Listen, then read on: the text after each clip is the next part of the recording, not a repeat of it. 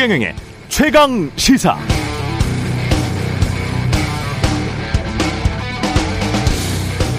일가구 일주택자 보유세를 낮추겠습니다. 지난 주말 더불어민주당이 걸어놓은 제 집 주변 현수막 내용인데요. 기시감이 들었습니다. 생각해보니까 지난해 한 1년 전이죠. 서울시 등 재보궐 선거가 끝나고 민주당이 의총에서 결정한 내용도 결국 보유세 완화했습니다. 그때도 검찰개혁, 언론개혁을 계속해야 하는가, 보유세 부담을 빨리 완화시키는 게 앞으로 대선에 도움이 되는 게 아닌가 경론이 벌어졌었습니다. 똑같지 않습니까? 서울시장, 부산시장 내주고 민주당이 보였던 이른바 쇄신의 결과물 그리고 각종 개혁 입법에 대한 당내 당시 논란이나 대통령 선거 패배하고 지금 민주당이 보여주고 있는 현수막 내용이나 각종 개혁 입법에 대한 당내 논란 이런 방식으로 민주당은 6일 지방선거에서 과연 다른 결과를 얻을 수 있을까요? 변한 게 안 보이는데요.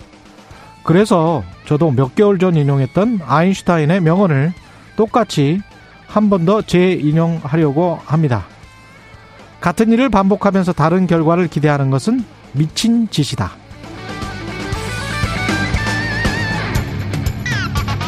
네, 안녕하십니까. 4월 5일 세상에 이익이 되는 방송 최경련의 최강시사 출발합니다. 저는 KBS 최경련 기자고요. 최경련의 최강시사 유튜브에 검색하시면 실시간 방송 보실 수 있습니다. 문자 참여는 짧은 문자 50원, 긴 문자 100원이 드는 샵9730 무료인 콩 어플 또는 유튜브에 의견 보내주시기 바라고요. 오늘 인터뷰 조웅천의 좋은 전, 좋은 정치 더불어민주당 조웅천 의원 만나보고요. 충북도지사 출마 선언한 국민의힘 김영환 전 의원도 이야기 나눕니다.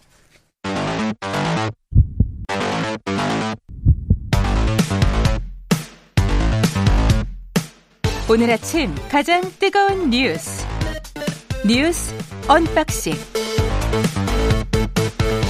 자 뉴스 unboxing 시작합니다. 민동기 기자 김민아 시사평론가 나와 있습니다. 안녕하십니까? 안녕하세요. 예. 김앤장 고문료 19억 19억이라는 이 수치가 그 나오니까 좀 많긴 하군요. 그러니까 이게 정확하게 언론 보도는 18억이라고 지금 보도를 하고 아, 있거든요. 18억입니까? 그러니까 한덕수 총리 후보자가 2017년 12월부터 총리 후보자로 지명되기 직전까지 이게 한 4년 4개월 정도 되는데요. 김현장에서 고문으로 재직을 했는데 고문료로 18억을 받은 것으로 일단 확인이 됐습니다. 2020년 말까지 3년 동안은 연봉 5억을 받았고요. 그 이후로는 연봉 3억을 받았다라고 합니다. 근데 한덕수 후보자 이력을 보면은 노무현 정부 때 국무총리였고 이명박 정부 때 주미대사로 있지 않았습니까? 그러니까 2012년 2월부터 민간 기관에서 이제 일을 하기 시작을 했거든요. 예. 그러니까 아무래도 이제 검증 대상 이번에 검증을 한다라고 한다면은 음. 2012년 이후 활동에 아마 집중이 될 것으로 보이고요. 10년이네요. 그렇습니다. 예. 고위공직자 출신으로 만약에 민간 활동을 하면서 전관 예우를 받았느냐 이게 음. 이제 쟁점이 될 가능성도 있는데 어제 한독수 후보자가 기자들 질문을 받았습니다. 받으니까 아, 청문회 때 자료를 제출하겠다. 그리고 청문회 때 다 설명을 할 테니까 조금만 기다려 달라 이렇게 얘기를 했고 그리고 지금 김앤장 고문 역할에 대해서는 외국 기업의 한국 투자를 설득하는 일을 했다 이렇게만 언급을 했고요. 또 론스타 여부 개인 문제와 관련해서는 어, 본인이 국가정부의 정책 집행자로서 관여한 적은 있지만 김앤장이라는 사적인 직장에서 관여한 바는 전혀 없다. 이것도 역시 인사청문회에서 어, 설명할 수 있다면 설명을 하겠다라고 답을 했습니다. 그리고 지금 이 한독수 총리 후보자 같은 경우에는 이 노무현 정부 때 또 국무총리로 일을 했던 그런 경험이 있기 때문에 민주당 중진 의원들도 많이 알고 있거든요. 예. 그래서 본인이 직접 민주당 중진 의원들에게 전화를 걸어서 협치할 테니 많이 도와달라. 뭐 인사청문회에서 많이 도와달라 이렇게 협조를 또 당부를 했다고 합니다. 그러니까 이게 어제도 말씀드렸듯이 그리고 지금 말씀하셨듯이 공직을 맡지 않았던 기간에 뭐 재산 형성이나 이런 것들이 이제 쟁점이 될 가능성이 있는 건데요. 그 이제 사례로서 지금 어제 일단 이 김앤장에서 고문료 18억 총액을 받았다 이게 나온 거죠. 그럼 여기서 이제 따져봐야 될 게 크게 나누면 두 개인 것 같아요. 첫 번째는 어 18억 원이라는 돈을 어 받은 만큼의 어 일을 했는가? 그러니까 일을 안 했는데 이 돈을 받았다라고 하면은 왜 받은 거냐 이렇게 될 수가 있겠죠. 통상적으로 고문은 그 정도 주긴 할 거예요 김현장에서. 아 그렇습니까? 예, 네, 그 정도는 부럽습니다. 주, 예, 네. 5억에서 한 3억 정도는 18억은커녕 무슨 뭐 180만 원도 뭐 하시는데 하여간, 하여간 그분들 세상에서는 그렇고 그다음에 뭐 외국 기업을 한국에 투자하는 음, 일 설득하는 일만 했다. 김현장이 그렇게 놔둘 리가 있나요? 그 김현장이 고객단체가 아닌데. 저도 이제 김현, 김현장이 사기업인데 그래서 법무법인에서 무슨 뭐 외국 기업을 한국 투자하는 투자 유치만 본인이 담당했다. 이거는 말이 안 되는데. 그 저도 요거는 조금 더 구체적인 설명이 필요한 예, 것 같습니다. 다른 네. 일도 했겠죠. 사적으로 뭐 뭔가 예? 법적인 일을 어떤 특정 기업을 도와주는 일을 했달지 뭐 이런 일들을 했겠죠. 예. 말을 하고 있는데 네 제가 두 가지라고 그랬는데 첫 번째 얘기하고 지금 잘려가지고 네, 아니 이제 계속 얘기를 해야 될지 중간 중간에 쿵짝쿵짝 잘해보자는 이야기입니다. 물론 그렇습니다. 네. 예.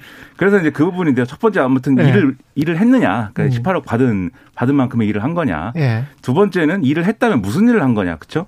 그래서 지금 말씀하신 부분 중에 예. 무슨 일이라는 게 한덕수 전 총리가 할 수 있는 일이었는지 어떤 의미를 가진 일이었는지 뭐 이런 거 아니겠습니까? 예. 근데 일반적으로 우리가 상상 상상의 나래를 펼칠 때는 아니 상식이에요 그거는. 뭐가요? 이뭐 상식에 갑자기. 김현장에서 일을 뭐 어떤 일을 했는가는 뻔한 상식이죠 그건 솔직히. 그렇죠. 상상의 나래를 뭐 예. 펼치면 상상은 아니라니까 상식이 네, 문제니까. 아직 한덕수 전 총리 무슨 일을 했다고 아직 얘기를 안 했으니까 예, 예. 네, 상상의 나래를 펼치면 예. 평론가지 않습니까? 그리고 저는 또 음. 어, 그냥 이 김현장이라는 이런 이제 회사에서 이 고위공직자 출신을 영입을 해가지고 어, 하고 싶은 일이 무엇이었겠느냐. 예. 결국 돈 버는 이제 일이죠. 일종의 대관 업무 뭐 이런 거 아니었겠냐 이런 거죠. 예. 그리고 대관 업무라는 거는 김현장이 수임하고 있는 여러 사건 중에 뭐 이런 뭐, 어, 이 관과 관련돼 있는 여러 가지 문제에 있어서 좀 이 한덕수 전 총리나 이런 고위 공직자 출신의 고문을 통해서 뭔가 이제 잘 안 되는 것들을 해결해 보려고 하는 이제 그런 거 아니었겠냐. 그리고 특히 이제 경제와 관련돼서 이런 출신 인사인 거잖아요. 경제 관료 출신인 거잖아요. 그러면 당연히 경제 관료 출신이니까 경제 관료들과의 어떤 인맥이나 이런 것도 있겠지만 기업들과의 뭐 이런 것도 당연히 있을 수 있는 거거든요. 이런 뭐 끈끈한 어떤 관계들이 있지 않습니까? 그래서 그런 거를 보고 이런 18억 원의 거액을 주는 고문을 시켜준 거 아니냐라고 생각하는 사람들이 있어요. 그런데 예. 아직까지는 뭐 거기까지는 이제 확인이 안 된 거죠. 우리가 추측을 하고 뭐 이렇게 생각을 하고 전망을 하지만 그래서 그런 것들을 찾아내 가지고 뭐 청문회에서 쟁점으로 만들 수 있느냐.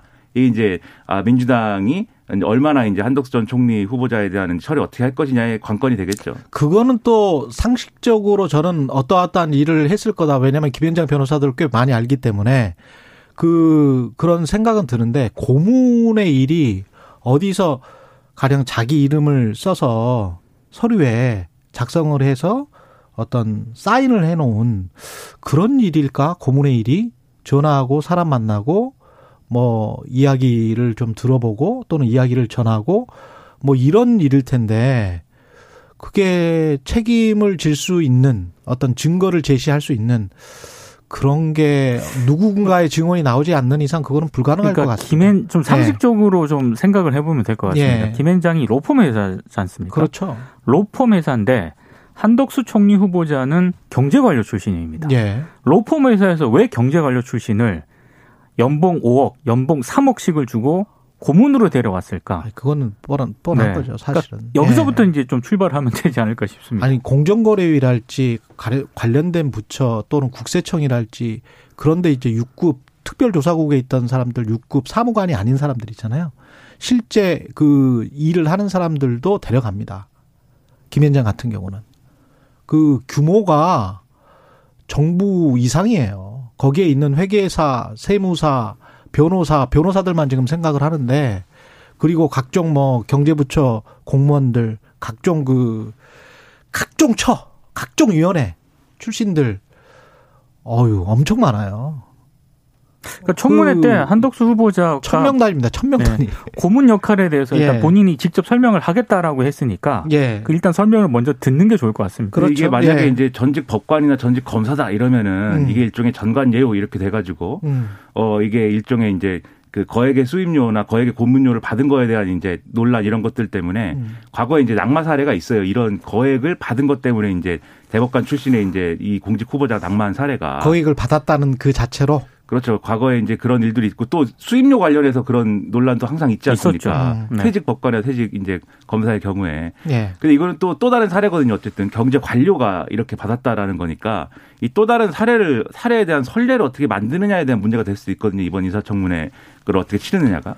그것과 관련돼서 이런 케이스를 너무 됩니다. 많이 봐서 좀 심드렁한데 심지어는 30년대생이 저 부동산 신탁 회사의 회장 별로, 별로 힘들어간 것 같지 않은데. 회장을 하고 있는 아니 그 왜냐하면 그런 경우가 너무 많다 이거예요. 그렇죠. 예, 네. 수억 원을 받고 재정부 뭐 장관을 했던 재경부 장관을 했던 뭐 경제기획원 무슨 총리를 했던 정말 옛날이죠. 그랬던 분들이 사장을 하고 고문을 하고 무슨 이사를 하고 이런 것들이 너무 많기 때문에 그렇죠. 네. 그게 뭐 수억 원에 이게 글쎄요 업계에서는 너무나 이런 것들이 작고 그래서 대한민국은 그렇게 움직이고 있습니다. 그렇죠. 그러니까 이번 인사청문회에서 아 씁쓸하네요. 원래 예. 원래 저 이 정도 별로 새로 가진 새로운 건 아니다. 그렇죠. 이 정도 예. 경력 가진 분들은 18억 받아도 된다. 이런 선례를 만드는 거냐? 예. 아니면은 어 이런 거는 그래도 이번 기회라도 좀 문제를 한번 삼아 보아야 되지 않겠느냐? 뭐 이렇게 되는 거냐? 네, 강- 굉장히 관심이 큰 큰 거죠, 이제. 돈 액수 하나만 가지고는 좀 힘들 것이다. 예, 그런 생각을 하고요. 예. 안철수 대통령직 인수위원장이 쓴소리를 했네요. 재밌는 발언을 했습니다. 인수위는 청와대로 가는 징검다리가 아니다. 그리고 내각으로 가는 지름길도 아니다. 이렇게 얘기를 했습니다. 이렇게 얘기한 이유가요. 지금 뭐 윤석열 정부의 조각을 앞두고 있지 않습니까? 그리고 오늘도 보시면 아시겠지만 뭐 장관 후보가 누구니 이런 보도도 굉장히 많거든요. 각종 함어평이 나돌다 보니까 인수위가 좀 들썩였던 모양입니다. 그러니까 내부 기강 잡기에 나섰다라는 언론들의 분석인데요. 인수위가 정부 인사 발표가 날 때마다 흔들려서는 안 된다. 어제 이런 점을 강조를 했고 그리고 언론 등을 통해서 각 부처 장관 후보들 이름이 거론되면서 인수위원 등이 업무보다는 줄대기에 급급해서는 안 된다라는 점도 강조를 했습니다. 그러면서 한 얘기가 굉장히 좀 언론들의 보도가 되면서 재미, 재밌는데 인수위 초기에는 일에 집중하면서 사무실이 굉장히 붐비는데 에, 총리 장관 지명자들이 발표되기 시작하면 누구에게 줄을 대야 하는지 정보를 교환하기 위해서 인수위원회 옥상이 붐빈다고 합니다.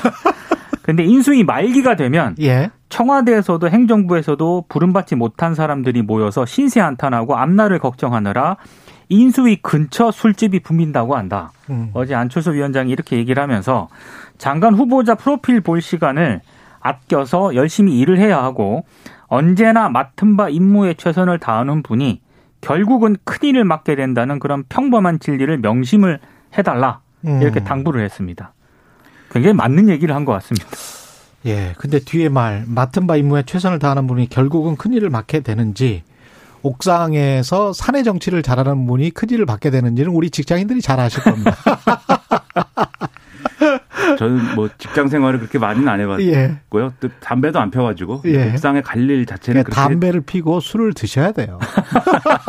저는 담배도 안 피고 술도 지금 안 먹고 예. 있기 때문에 직장 생활을 잘하려면 어디나 다 똑같아요. 경험, 경험 다입니까? 이 KBS 저는 얘기하는 저는 겁니까 지금? 담배를 안 피고 예. 술을 지금 저 거의 안 마시게 됐습니다. 아, 근데 그건 예. 확실한 것 같습니다. 예. 비흡연자는 사내 정치에서 음. 상당 부분 소외가 되는 건. 확실합니다. 지금 옥상에서 담배 피면서 이야기한다는 거잖아요. 그러니까요. 지금 KBS 옥상에 가봐야 되는 거 아닙니까 지금? 근데 이게 그 이 얘기하는 게 이제 본격적으로 장관 네. 후보자들 이름이 막 거명되고 이제 이런 국면이어서 아마 다음 주면은 대략 또 이렇게 좀 진전된 얘기가 나오고 뭐 이럴 것 같은데 이제 거론되는 인사들이 지금 한 명만 한 명씩만 거론되는 게 아니고 지금 복수로 거론되고 있잖아요. 그리고 그리고 누구는 장관으로 간다 그러고 누구는 청와대 뭐 예를 들면 안보실장으로 가고 뭐 이런 얘기들이 벌써 나오고 있기 때문에 인수위원들도 이제 굉장히 머리가 복잡하겠죠. 보통 이제 우리가 인수위원 또는 인수위 전문위원 뭐 이런 거 하신 분들은 대개는 이제 내각으로 가도 어디로 가도 이제 한 자리씩 한다 이렇게 생각하기 마련인데 나중에 보면은 인수위에서만 쭉 보이고 나머지 후반부 이 정권 후반부까지 안 보이는 분들도 있거든요. 근데 그런 분들은 이제 내가 이 정권의 인수위에 참여했는데 이렇게까지 날 홀대하는가 뭐 이렇게 되는 경우들도 있기 때문에 인수위원장 입장에서 이제 이런 얘기를 할 수 있는데 근데 이제 언론이나 뭐 이런 이 좀 어떤 어 이런 공적인 어떤 공론에서 이제 다뤄야 될 문제는 저 결국 장관 후보자들의 면면이라든가 음. 이 적합한 거냐 이런 논의는 이제 막 시작을 해야 될 것인데 지금 이제 거론되고 있는 장관 후보자들의 특징은 대부분 이제 좀 현직 의원들이 많이 이름이 거론된다는 측면이 좀 제가 볼 때는 상당히 눈에 띄는 것 같습니다. 그런 점에서 앞으로 좀 논란이 되지 않을까 예. 생각이 됩니다. 이, 이 즈음에 꼭 한번 저 제가 상기시키고 그, 상기시켜 드리고 싶은 김경일 교수님의 그 한마디. 사람이 권력력이 있고 권력력이 강한 사람이 있고 성취욕이 강한 사람이 있대요. 음, 근데 이 일을 잘하는 사람들은 성취욕이 강한 사람들일 거 아니에요. 그렇죠. 근데 성취욕이 강한 사람들이 권력력이 없으면 일만 하게 되는 거죠. 권력력이 강한 사람이 권력력만 있으면 자리만 차지하게 되는 거죠. 그러니까 이제 아. 불행한 불행한 일이죠. 오늘 아침 여러모로 씁쓸하네요. 그런데 이저 너무 안철 우울해요, 얘기가. 안철수 위원장 이야 말씀은 사실은 그 굉장히 정확한 이야기고 맞는 말이에요. 이거 진- 성취욕이 있는 사람들이 열심히 일을 해서 네. 그거를 권력자가 알아보고 이 그렇죠. 사람들을 좀 픽업을 해주고 등용을 시켜주는 게 가장 이상적이죠. 네. 예. 그리고 그 사람들이 이제 일할 수 있게 좀 뭔가를 만들어주고. 근데 권력욕만 있는 사람들은 옥상에 가서 담배를 피우라. 그런데 그렇다는 이야기잖아요, 이게 지금. 오늘 얘기가 직장 생활의 멘토 같은 그런 분위기로 네, 최경영 기자님이 예. 하지만 좀 씁쓸합니다. 예. 네, 네. 아니 김경일 교수 이야기였어요. 아. 김경일 교수 아주 훌륭한 심리학과- 이야기여서 심리학과- 제가 예 제가 기억을 하고 있어요 지금. 심리학과 교수님이시잖아요. 예. 아, 최강 시사에서 아주 제가 애정하는 코너입니다. 교수님, 그분이 직장인들에게 강의도 많이 하세요. 네. 그 기- CEO들에게도 강의도 많이 하- 하시고. 근데 예. 교수님들도 옥상 갈 거야 아마. 아 아주 뭐 정확합니다. 네. 경찰이 김혜경 씨 법인카드 유용 의혹 수사 착수하고 압수수색 하지 않았습니까? 네, 경기도청? 어제 10시간 동안 경기도청을 압수수색을 했고요. 일단 김혜경 씨를 포함한 의혹 당사자들의 자택은 압수수색 대상에 포함은 안 됐습니다. 일단 경찰이 이번 압수수색을 통해서 이 김혜경 씨 경기도 법인카드 사적 유용이라든가 수행비서 채용 그리고 불법 처방전 등과 같이 제기된 의혹들 있지 않습니까? 이 의혹 전반에 대해서 사실관계를 확인한다는 그런 방침인데 일단 경기도에 대한 강제 수사에 돌입을 했기 때문에 김혜경 씨에 대한 소환 조사가 임박한 것 아니냐라는 관측도 나왔습니다만 어제 경기 남부경찰청장이 기자간담회에서 그건 압수물 분석 이후에 이야기할 수 있을 것 같다 이렇게 얘기를 했습니다. 일단 그동안 이 압수수색이 10일 만에 지금 이루어진 거거든요. 어, 경기도에서 지금 고발장을 접수한 지 10일 만에 예. 이루어졌는데 이게 여- 여러 해석이 나오는 게 그동안 대선에서 패배한 후보라든가 그 가족에 대한 수사 있지 않습니까? 직접 수사. 이렇게 빨리 진행되는 경우는 좀 이례적인 것 같습니다. 특히 음. 이제 선거 직후에 여야가 대부분 화합을 명분으로 고소고발을 좀 일괄 취하는 게 그동안의 관례였는데 근데 이번 같은 경우에는 조금 이례적이다라는 평가가 나오고 있고 예. 그왜 이례적인가? 일단 언론들에 많이 보도가 됐던 신부 권력 갈등이 계속 지금 지속이 되고 있지 않습니까? 음. 그렇죠. 그거가 하나 언론들이 원인으로 꼽고 있고 또 하나는 지방선거가 지금 곧 눈앞에 닥쳐왔기 때문에 음. 아마 이런 점이 영향을 미친 것 아니냐라는 그런 해석도 나오고 있는데 오늘 좀 재미있게 봤던 사설 가운데 하나가 중앙일보 사설인데요. 예. 약간 보수적인 어떤 색채가 있- 있다고 평가를 받지 않습니까? 음. 중앙일보가 관련 의혹을 신속하고 엄정하게 수사를 하되 편파 오해는 없도록 해야 할 것이다. 사설에서 이런 점을 또 강조를 음. 한게 좀 특징이었습니다. 편파 오해는 뭘까요? 그러게 말입니다. 크게 예. 보면 두 가지겠죠. 첫 번째로는 이거 뭐 정권 바뀔 것 같으니까는 발빠르게 이게 코드 맞추는 거 아니냐 이런 수사를 어, 통해서 코드 수사다. 이런 얘기가 나올 수 있겠고 어. 또 하나는 이제 아직은 이제 윤석열 당선인이 취임해가지고 이렇게 좀 이 윤석열 정권인 건 아니니까 음. 빨리 이렇게 경찰이 경찰의 손을 타게 해가지고 일종의 면죄부주는 수사하는 거 아니냐 뭐 이런 두 가지 논란이 있을 수가 있겠는데 음. 그런 논란에 휘말리지 않도록 이제 엄정한 수사를 해라 이거는 뭐 언론으로서는 지적할 수 있는 문제라고 봅니다. 음. 그리고 이제 뭐 선거 끝나면 이제 선거 때 이제 논란됐던 거 이런 거 일괄치하고 뭐 이런 게 과거에 이제 있었던 것도 사실인데 예. 앞서 말씀하신 것처럼 지방선거까지 또 이런 이제 그렇죠. 어, 끌고 가야 되는 어떤 그런 상황이어서 세법이 좀 복잡할 수 있겠네요. 그렇죠. 그렇게는 예. 안할 거예요. 그런데 또 이 제기된 문제에 대해서 그냥 음. 다 고소고발 취하고 뭐 이렇게 어, 그 좋은 게 좋은 거다 이렇게 하는 게 이제 옳은 거냐. 그건 또 아닌 것 그렇죠. 그래서 예. 수사는 하는 게 맞는 것 같은데 다만 이제 벌써 이제 정치권에서는 어쨌든 볼멘 소리 나온다는 거죠. 왜 그러면 예를 들면 예. 제가 어저께 지나가다가 들은 얘기는 어. 어, 이 선거에 이긴 사람은 왜 수사 안 하고 진 사람만 수사합니까? 뭐 이렇게 얘기하는 분도 있고 한데 지금 주가 조작 사건 같은 경우 김건희 씨 주가 조작 사건 같은 경우는 아직 그 소환도 한 번도 안 했었죠. 네. 일단 예. 허위 경력 부분은 서울 경찰청이 지금 저 수사를 진행을 하고 있는데요. 허위 경력 부분. 네. 그런 예. 얘기도 하고 한데 그건 이제 제가 볼 때는 개별적 사건을 가지고 그렇죠. 얘기하는 게 맞고 음. 김혜경 씨는 수사하면서 왜 김건희 씨 수사 안 하냐 뭐 이렇게 갈 일은 아니에요. 그래서 음. 그 사건은 그 사건대로 빨리 뭐 이 마무리를 짓든지 수사를 하든지 네. 해라 이렇게 얘기하는 게 맞을 것 같고요. 근데 사람들은 비교해서 볼 수밖에 없을 것 같아요. 그렇죠. 그래서 예. 이제 그게 이제 정치적 논란이다라는 그렇지, 거죠. 그렇지. 결국은. 그렇죠. 예. 그리고 이제 이 사건 관련돼서는 지금 고발된 사람이 이재명 전 지사, 그다음에 김혜경 씨, 그다음에 이제 배모 씨, 그 지금 이제 김혜경 씨의 뭐 대리 처방을 받았다든지 무슨 뭐 법인카드 관련한 의혹에 이제 있는 음. 그 사람인데 압수수색을 지금 경기도청을 한 거잖아요. 예. 지금 제기되는 의혹들, 법인카드를 제대로 한 거냐, 또는 대리 처방을 받은 거냐, 또는 일종의 이제 직장 갑질이나 뭐 직권 남용이 있었던 거냐 이런 걸 볼 텐데 일단은 그동안 이제 이재명 전 지사하고 김혜경 씨가 해왔던 해명은 모르는 것이고 음. 이게 배모 씨 주도로 이제 이루어진 일이다. 그 배모 씨가 이제 잘못한 것이다. 이거지 않습니까? 핵심을 얘기하면 예. 이재명 전 지사랑 김혜경 씨는 일종의 관리 감독 책임 뭐 이런 것이고 음. 근데 이 압수물 분석을 해서 만약에 이제 이재명 전 지사 측의 해명이 이제 어, 이 맞는 것이다 이게 결국 그리고 음. 혐의가 있긴 있는데 배모 씨 책임이다라고 하면 아마도 이제 배모 씨가 책임을 지는 형태의 어떤 수사로 가는 이제 그 혐의 적용이 될 것이고 그게 아니라 추가로 이제 이재명 전 지사나 김혜경 씨의 직접적인 어떤 책임이나 이런 것들이 나오는 어떤 단서가 있으면 혐의 적용이 될 것인데 그러면 그렇겠죠. 당사자들에게도 예. 그럴 경우에는 또 방금 말씀드린 정치적 논란이라는 거는 아마 두 배, 세배더 커져가지고 음. 논란이 이제 좀 심각하게 진행이 되겠죠. 예.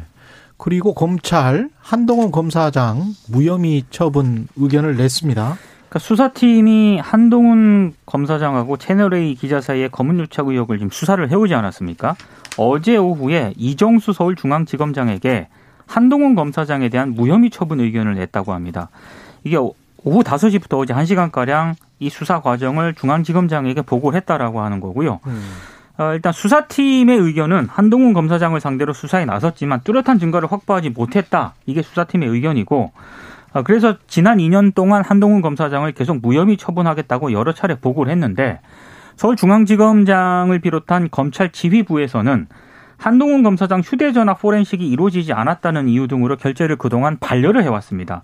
특히 한동훈 검사장이 자신의 아이폰 비밀번호를 수사팀이 알려주지 않은 데다가 수사팀이 지금까지 그 휴대전화 잠금을 못 풀었다라고 하거든요. 예. 그러니까 이런 점 등을 고려해서 이제 최종적으로 공식적으로 무혐의 처분하겠다라고 보고를 했기 때문에 어, 중앙지검장 같은 경우에도 더 이상은 사건 처리를 미룰 수 좀 없지 않겠느냐 이런 전망이 나오고 있고요.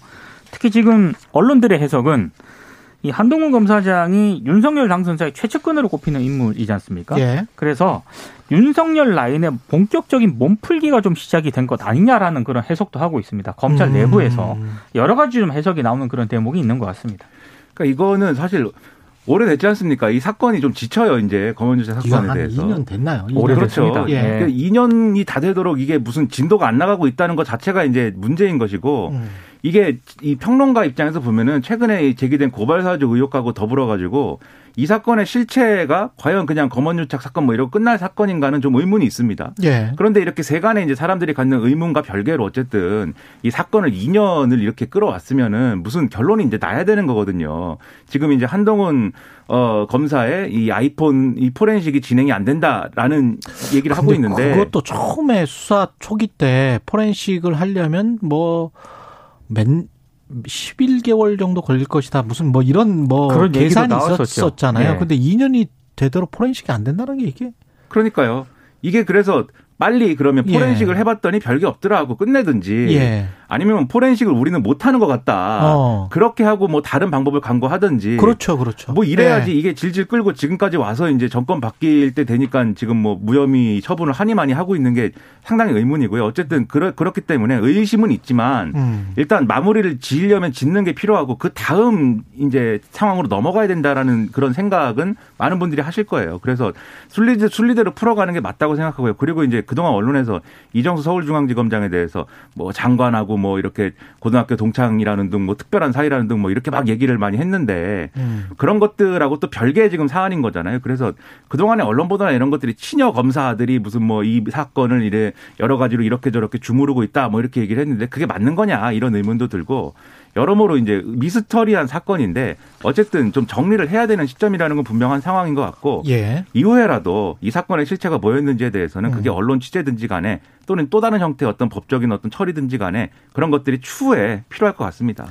우리도 정리를 해야 됩니다. 이 저 두 가지 소식만 알려드리고 정리를 할게요. 그 대표적인 윤핵관 이른바 윤석열 핵심 관계자로 꼽히는 권성동 의원이 어, 원내대표 출마 선언할 것이다. 오늘 그런 이야기 나왔고 그 다음에 더불어민주당 국회의원 70여 명이 기초 기초의원 중대 선거구제 도입 등 정치개혁 하자 정치개혁 법안 처리 촉구하면서 장애 투쟁에 나섰다 이런 소식이 있고요. 네. 그 국민의힘 원내대표에게 짧게만 말씀드리면 예. 권성동 의원 이른바 윤핵관이다 이렇게 음. 말씀하셨는데 대- 음. 이 가장 큰 경쟁자 김태흠 의원이었습니다. 예. 근데 이준석 대표하고 김기현 원내대표가 충남지사에 나가달라라고 해서 접어서 권성동 추대론이 잠깐 있었는데 음. 그조 아니 조해진 의원이 나도 나가야겠습니다라고 해서 경선 구도가 되니까 또 김도읍 의원 등 의원 등 여러 사람이 또 나도 김도읍- 나갑니다. 네. 예, 예. 나도 나갑니다. 이래서 경선이 불가피하게 됐다. 이런 얘기입니다.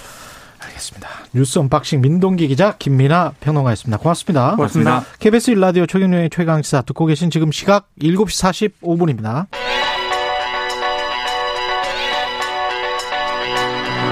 최강 시사 시네리의 눈.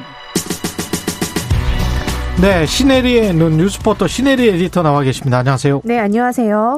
예, 오늘은 코로나 19 소식. 한국의 코로나 19 잘하고 있는가 외신들이 관심이 많았나 봅니다. 네, 맞습니다. 우리나라에 대한 관심이 사실 K 방역 이후에 굉장히 그 방역에 대한 관심이 쏟아지고 있는데요. 예. 음. 일단 미국 언론사들이 우리나라 이 방역에 대해서 집중적으로 좀 보도를 했습니다.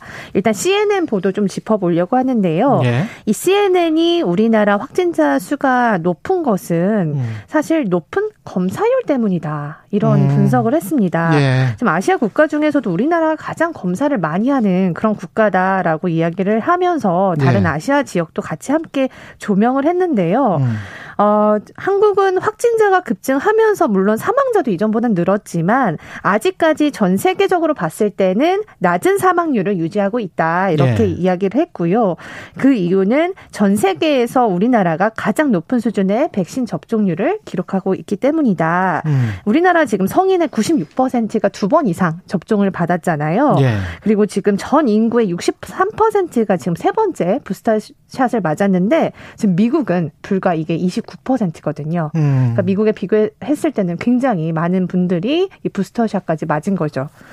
이게 아마 그 검사를 많이 받는 거는 아마 우리 그 국민 건강보험 시스템 이것 영향도 분명히 있을 겁니다. 분명히 있습니다. 예, 미국이나 네. 유럽 같은 경우에 네. 아무래도 비싸기 때문에. 네, 비싸고 예. 불편하고 저는 예. 이제 외국 캐나다에서 잠깐 살았었잖아요. 그렇죠. 그때 그 잠깐 뭐 닥터를 만나고 싶어도 예. 미리 예 약을 한 달 전에 했어야 되고, 되고, 예. 또 자동차 타고 3, 40분 가야지만 또 이 닥터를 만날 수 있는 거리가 있다 보니까 음. 쉽지 않습니다. 그래서 외신도 우리나라 보건 시스템에 대해서 굉장히 잘 되어 있다. 그리고 또 그 국민들이 이. 보건 체계에 대한 높은 신뢰도도 또 한몫을 했다. 이렇게 지금 조명하고 있고요.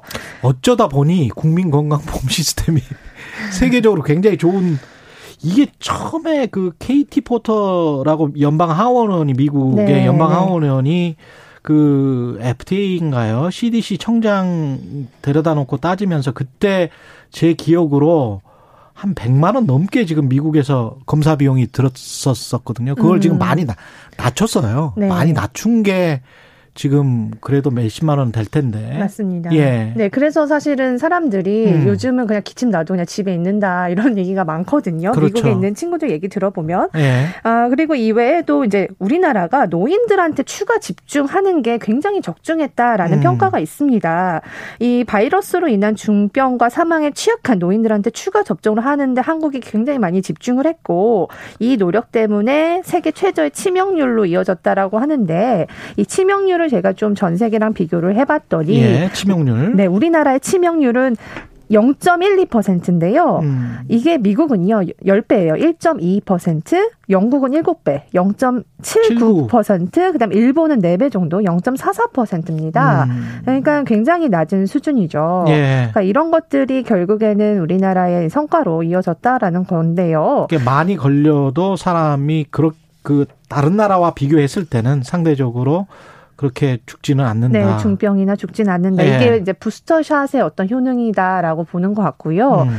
아, 다른 아시아국도 조명을 했는데 이제 홍콩에 대해서 이야기를 했습니다. 지금 인구가 740만 명인데 홍콩 홍콩이 근데 12월 말 이후에 지금 사망자가요 7,300명 음. 이상이 보고가 됐습니다. 지금 아시아에서 이 치명률이 가장 높은 수준이거든요. 근데 이걸 자세히 봤더니 그 인구를 봤을 때 12세 이상 인구의 84% 정도만 아, 지금 접종을 했고 70세 이상 인구 60 10% 정도만 2차 접종을 마친 것으로 되어 있어서 예. 아직 3차까지도 이렇게 가지 다 가지 못한 상황이어서 아마 음. 그렇지 않을까. 예. 그래서 홍콩은 좀 꽤 심각한 상황이다 이렇게 볼 수 있을 것 같습니다. 음.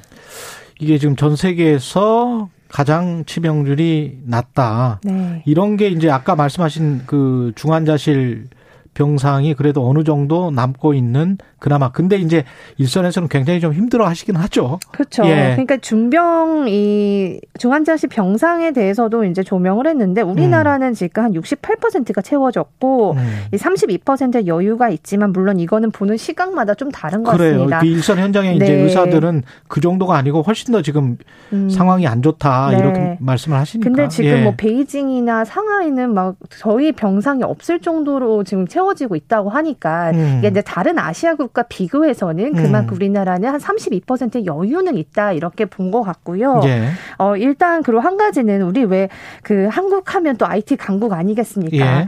이 마스크 의무화뿐만 아니라 이 전화 GPS 데이터를 포함해서 이 디지털 감시를 하지 않았습니까? 음. 근데 이거에 대한 인권 침해 요소가 있다는 지적을 국내에서도 많이 했었잖아요. 예. 근데 결국에는 외신에서 봤을 때는 이런 이 GPS 데이터를 포함해서 디지털 감시했던 이게 성공적인 음. 방역을 이끌었던 것 같다라는 또 이야기도 했습니다.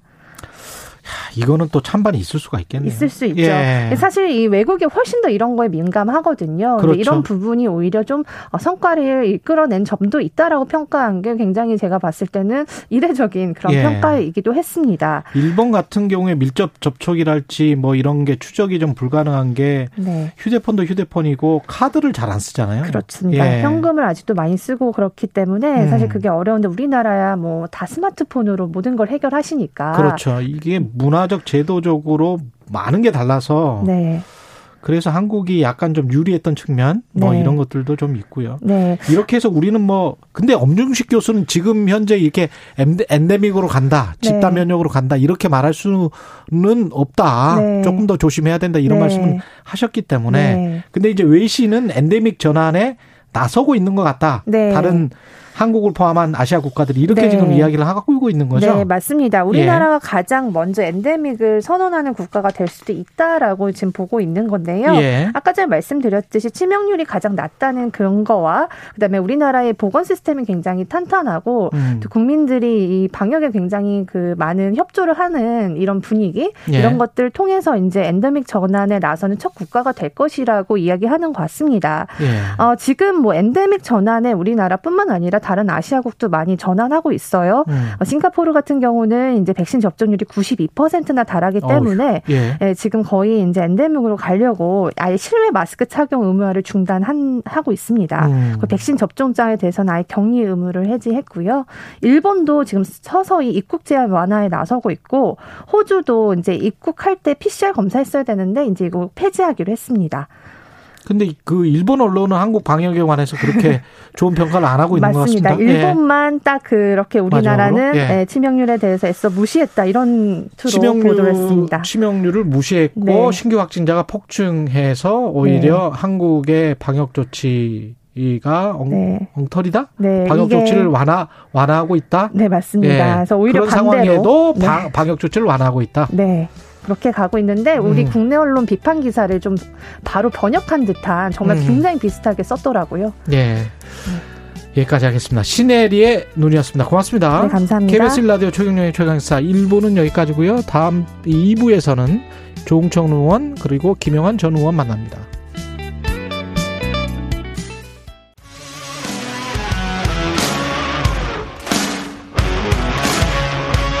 오늘 하루 이슈의 중심 최경영의 최강 시사.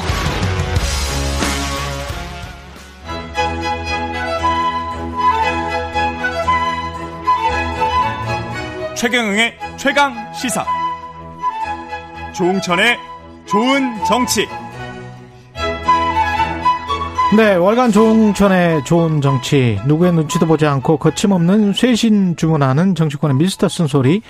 더불어민주당 조홍천 의원과 함께 오늘도 뜨거운 현안들 들여다보겠습니다.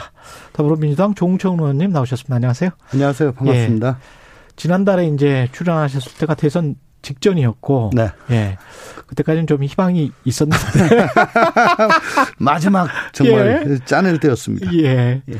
지금 뭐 대선 후에 당 비대위원으로 활동하고 예, 계시죠? 그렇습니다. 예. 네. 어떻습니까? 비대위 처음에 이제 출범할 때 박지원 씨 영입하고 뭐 이래서 분위기가 약간 좋다가 뭐 지금은 글쎄요 뭔가 논란이 외부에서 봤을 때는 논란이 많은 것 같이 그렇게 봅니다. 예. 예. 뭐 아무 아무래도 좀 아직 가진 게 많다고 생각을 하는 모양입니다. 그 당내 현안들은 좀 이따 여쭤보고요.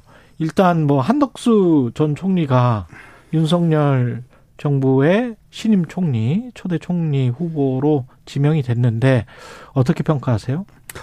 아무래도 어, 정말 역대급 여소야대니까 음, 국회 인준을 그렇죠. 최우선적으로 고려한 음. 인선 아닌가 싶습니다. 예. 예.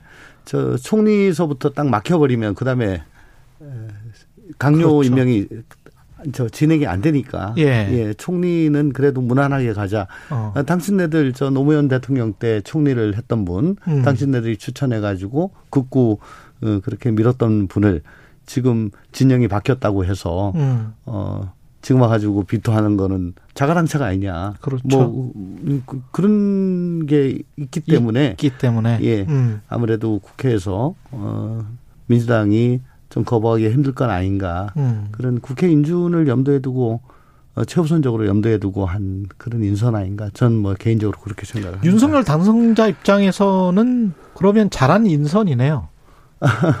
윤석열 당선자 입장에서 어쨌든 국회 구성을 그렇죠. 조속히 하고 예. 빨리 어, 새 정부가 출범을 해야 되는데 음, 그 연결고리는 찾았다. 뭐니 뭐니 해도 예, 음. 총리고 예. 또 그걸 풀 열쇠가 예. 한덕수다. 어, 그렇게 생각을 한 것 같습니다. 음, 어떻게 보면 이제 집무실 이전의 그 어떤 이슈 그러면서 지지율이 떨어졌던 것을 차츰차츰 만회하는 쪽으로 가려고 하는 것 같아요. 윤석열 당선자 쪽은. 네. 예. 그런데 뭐 계속 그 다음에도 나오는 이슈가 음. 뭐 김정숙 여사 온 얘기라든가 아, 그렇죠. 또뭐저 대우조선 해양이라든가 그렇죠. 그, 예.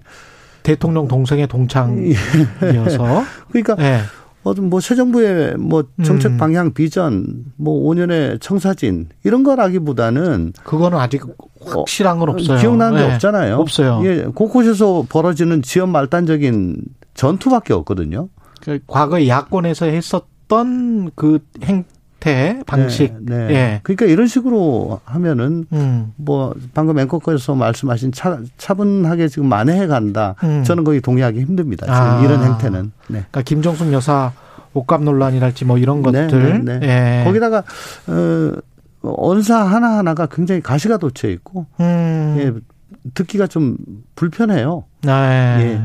아무래도 저 이제 앞으로 5년의 국정을 책임질 사람들이면은 조금 어. 그래도 어, 품 넓게 조금 예. 여유 있게 그렇게 좀 해줬으면 좋겠는데 굉장히 어. 어, 가실 저 굉장히 좀 날이- 날이 서 있다? 날석에 좀 박하게 예, 박하게. 그, 예, 그렇게 하고 있지 않습니까? 받은 어. 받은 만큼 되돌려 주겠다는 뭐 그런 것 같은 느낌이 드니까 복수 같은 그런 느낌이 아, 저? 저 저는 뭐 그런 느낌이 좀 듭니다. 어, 그러면 이게 연장선상으로 다 보시는 겁니까? 가령 이제 김정숙 여사 옷값 논란이랄지, 네.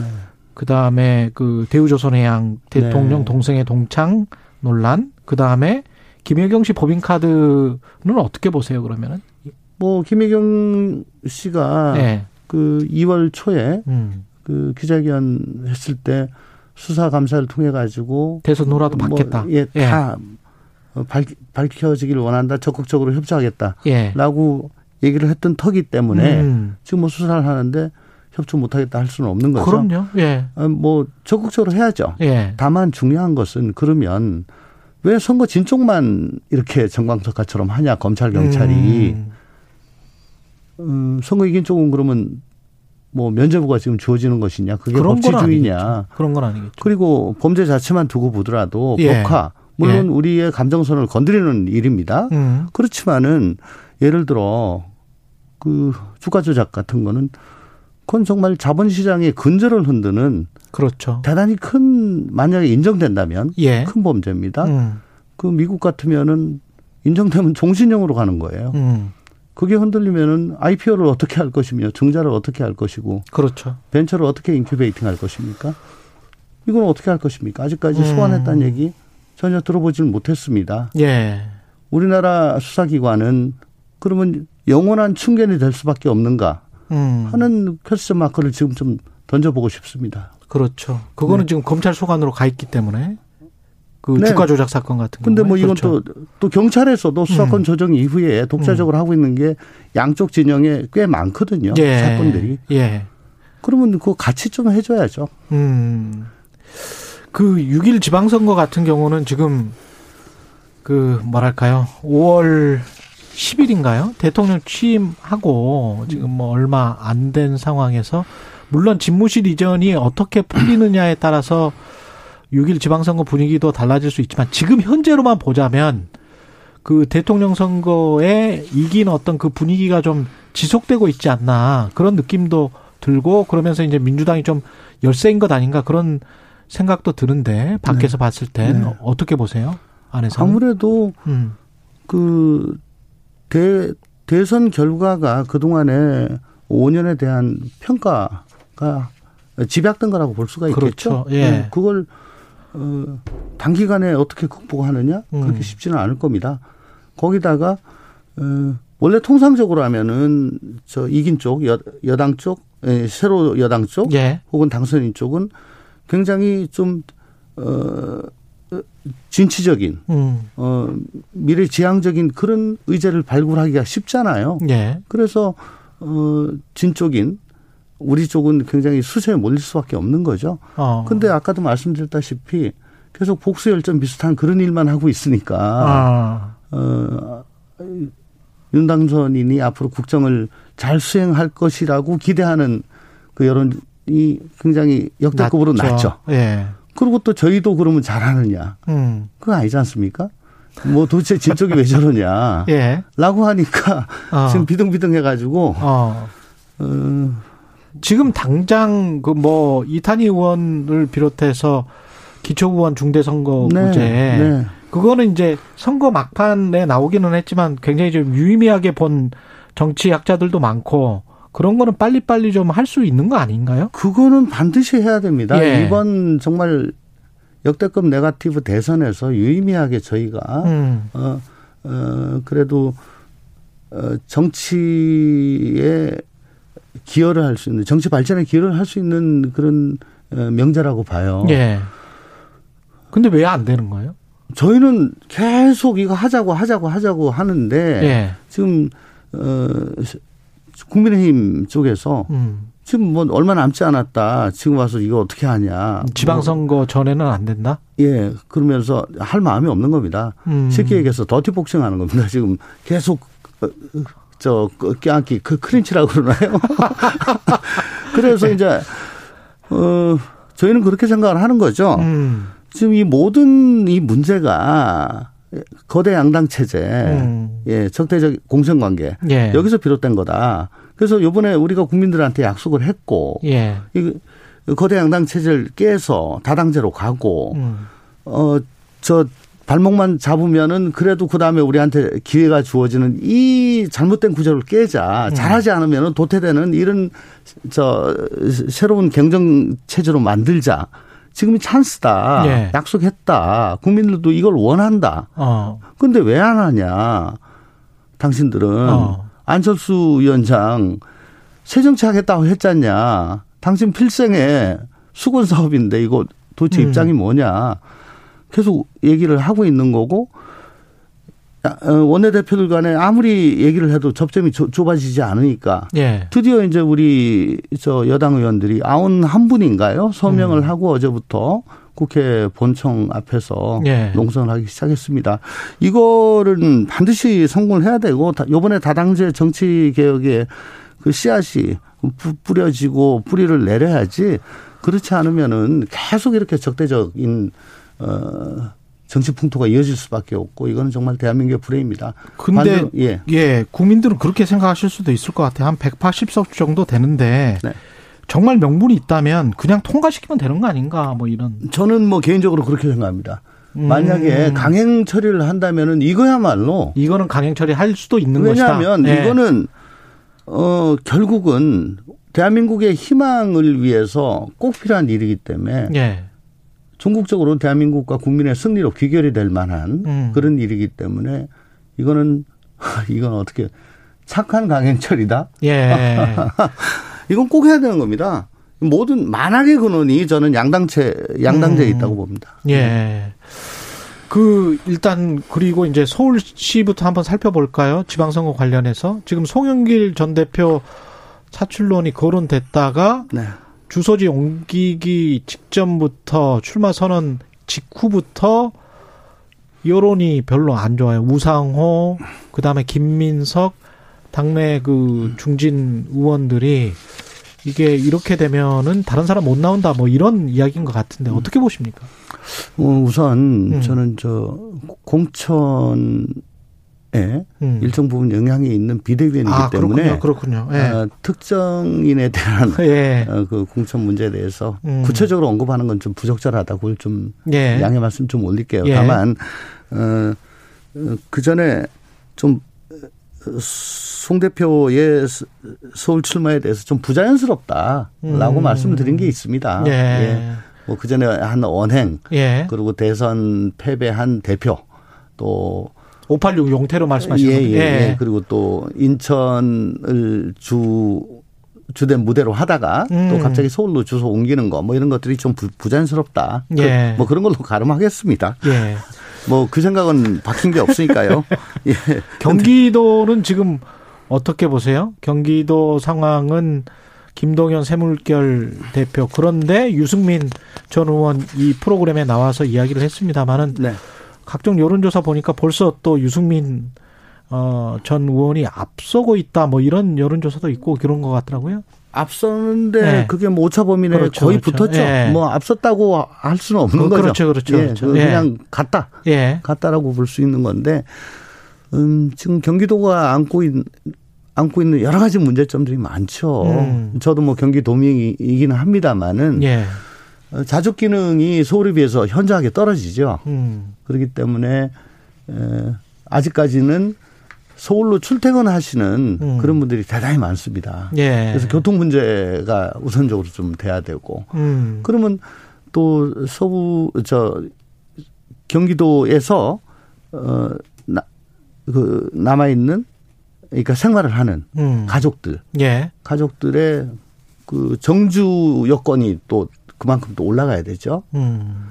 어 그리고 서울에 그러니까 서울에 종속 적으로 언제까지 갈 것이냐 예. 이런 문제가 항상 있습니다. 음. 그러니까 서울에 어떻게 하면 빨리 가냐, 서울과 얼마나 가깝냐, 뭐 이런 생각을 이제는 좀 하지 않도록끔 경기도가 아 갑이 돼야 되는데 아직까지는 을로서 모든 정책이 짜져 있고 음. 또 집값이나 이런 것도 거기에 따라 가지고 지금 가고, 있기 때문에 예. 어, 경기도민들도 점차적으로 음. 경기도는 경기도만의 가치를 가지고 가야 된다 그런 예. 생각들을 좀 하고 있고 그래서 이런 어, named 음. 후보들에 대해서 많은 관심을 갖고 계신 거 아닌가 그렇게 생각을 합니다. 그 아까 비대위원이고 이제 결국은 이제 지도부기 때문에 이 말씀을 하실 수 있을 것 같아요. 경선 룰과 관련해서 서울 같은 경우에는 좀 교황 뽑는 방식으로 하자. 심층 면접 조사를 해서 뭐 끝까지 누구를 한 명을 뭐 추대를 하든지 뭐 뽑- 뽑아보든지 뭐 이러자. 이런 이야기가 있고 경기도 같은 경우도 5대 5가 아, 김동연에게 불리하다 수밖에 없는데 이게 맞느냐 뭐 이런 이야기도 있고 이 관련해서는 어떻게 생각하십니까? 경선 우선 서울에는 예. 출마 의사를 필요하신 분이 그렇게 많지 않습니다. 음. 그러니까 당사자가 나 출마하겠다라고 해야지 교황 방식이든 뭐든 하는 아, 거니까 예. 예. 그, 그런 분이 아직 몇 분 안 계시기 때문에 예. 그건 전제가 안 되는 거고요. 음. 그리고 FGI를 하는 거는 뭐 지금 서울 시당에서 하겠다고 하는 건데 그건 뭐 참고 자료만 될 수 있을 뿐이지 그게 뭐 절대적인 기준은 될 수가 없다. 예. 그리고 어 5대5 말씀하셨는데 음. 어 우선 그 해당 선거구의 음. 특성 그리고 스- 승리 전략과 큰 관련이 있습니다. 그렇겠죠. 그 다음에 중요한 것이 당사자 간의 합의, 동의 뭐 어. 이런 것들이 또 전제가 돼야 되겠죠. 그렇죠. 네. 예. 안민석, 염태영 후보, 예비 후보 이분들이 또 합의를 해주지 않으면 불가능한 거잖아요. 완전히 불가능하다고 볼 수는 없습니다. 아 그렇습니까? 네, 네. 어쨌든 예. 뭐, 뭐, 가장 큰 중요한 건 승리니까요. 예. 그리고 이재명 고문이 그 언론 보도에 자꾸 그 이야기가 나오는데 무슨 저 송영길 대표 차출론이랄지 김동연 어 경기지사 예비 후보에 이재명의 명심이 반영돼 있다. 이거는 맞습니까? 제가 뭐, 이재명 후보와 정말 잘 안다고 생각을 하는 사람입니다. 예. 이재명 후보, 음. 뭐 그렇게 뒤에서, 어, 숨어 가지고, 음. 뭐 대리 정치하고, 뭐 그럴 만큼 느긋한 사람 아니에요.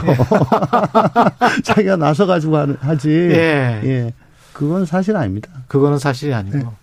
그리고 마지막으로 그 이재명 상임 고문의 역할론 네. 지방 선거도 그렇고 그 이후에 이제 당권 뭐 이런 이야기 나오고 있잖아요. 네. 어떻게 보시는지도 궁금하네요. 어쨌든 당 입장에서는 이번 이번 지방선거를 잘 치는 게 정말 중요합니다. 음. 지방선거 과정에서 그 로스를 최소화해야 됩니다. 예. 그래야지 다음 총선도 제대로 치를 수가 있으니까요. 예. 예. 근데 뭐 자꾸 대선 주자들이 거론되고 뭐 좀 나와야 되는 거 아니냐, 조기 음. 등판돼야 되는 거 아니냐. 이분들은 저는 기본적으로 당의 중요한 자산이기 때문에 음. 이분들을 급하다고 해가지고 함부로 쓸 수는 없다. 쉽게 얘기해서 이낙연이든 이재명이든 예, 소 잡는 칼로 닭을 막 그렇게 잡을 수는 없는 거다. 음. 예. 어, 그렇게 막 쓰다 보면은 정치적인 자산을 너무 빨리 소진할 수가 있다. 나중에 정작 필요할 때 우리가 쓸 수가 없다. 예. 예. 그리고 어, 그분의 용처, 그분들의 용처는 또 따로 있을 수가 있는 거고요. 음. 그러니까 너무 조급해 할 필요는 없고 예. 또 그분들 나름대로 또 자신의 스케줄이 다 있을 거니까 예. 좀 맡겨두는 게 좋을 것 같다. 그런 생각입니다. 알겠습니다. 여기까지 하겠습니다. 조홍천의 좋은 정치 더불어민주당 조홍천 의원이었습니다. 고맙습니다. 감사합니다. 예. 공정, 공익, 그리고 균형. 한 발짝 더 들어간다. 세상에 이익이 되는 방송. 최경영의 최강 시사. 네, 충북 괴산 출신의 사성 국회의원 김영환 전 의원인데요. 충북지사 출마를 공식 선언했습니다. 충북지사 출마의 변 김영환 전 장관이기도 했죠. 예, 직접 들어보겠습니다. 안녕하세요. 네, 안녕하십니까. 예, 김 의원님 그 충북지사는 언제부터 고민을 하신 겁니까? 아, 저는 원래 이제 경기도에서 정치를 계속했고, 그랬죠. 또, 지난 4년 전에 경기도지사 선거를 하지 않았습니까? 예, 그렇기 때문에 경기도지사에 출마하고, 거기서 정치를 마무리할 생각으로 있었는데, 음, 에, 역시 이제, 제 고향이 이제 충청북도이고, 거기서 자랐고, 예, 낳고, 이제 그렇기 때문에 이 지역에 있는 많은 당원들로부터 여기에 출마해달라는 권유가 계속 있어 왔습니다. 어, 아, 그리고 또 여기 지역 그 국회의원 아, 세 분께서 저를 이쪽으로 와서 경선에 참여했으면 좋겠다. 어, 그런 제안이 있어서 굉장히 고민을 하고 당 일각에서도 어, 충북지사를 권유하는 그런 아, 여러 가지 의견이 있어서 굉장히 고민한 끝에 출마를 결심하게 됐습니다. 음, 당원들과 지역구 국회의원들의 출마 권유가 있었다. 그 충북에 관한 어떤 그래도 이제 뭐 애정이나 뭐 이런 게 있으실 거 아니에요? 그렇습니다. 그 지난 25년 동안 의지에서 국회의원을 했는데 예. 충청도 출신으로 의지에서 국회의원을 네 번 한 사람은 해방 이후에 저밖에 없다는 얘기도 들은 바가 있었습니다. 아, 늘 그렇군요. 그 여기 와서 국회의원 생활을 했지만은 도정에 에, 지원이 요청이 있을 때마다 또 입법이나 예산과 관련해서 늘 저와 교류를 해왔고 충청도에 늘 관심을 가져왔는데 예. 에, 근데 이제 저도 언젠가는 한번 고향에 가서 정치를 했으면 좋겠다는 바람은 갖고 있었습니다. 음. 네, 그러나 그럴 기회가 없었는데 이번에 이제 이런 기회가 왔기 때문에 에, 선택을 하게 됐고 도민들의 양해를 구하는 그런 과정에 있습니다. 당원들 그다음에 지역구 국회의원들의 권유는 말씀을 하셨는데 혹시 저 윤석열 당선인과의 어떤 교감? 네네 그거는 뭐 직접적인 건 없었고요. 예. 어, 어떻든 어, 우리 당의 일각 공심이 또 이런 쪽에서 전체 선거를 걱정하는 그런 분들의 권유는 있었다 이렇게 말씀드릴 수가 있겠습니다. 충북이 어떤 지역입니까? 선거 결과에 따라서 그 한국에 어떤 어 영향을 미치게 되나요? 어, 뭐 우리가 지난번에 그 개표 방송이 있을 때 예.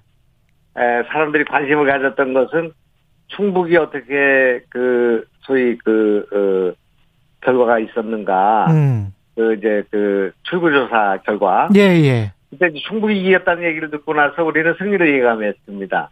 음. 해방 이후에 모든 선거가 중원에서의 특히 충북에서의 선거 결과와 일치했거든요.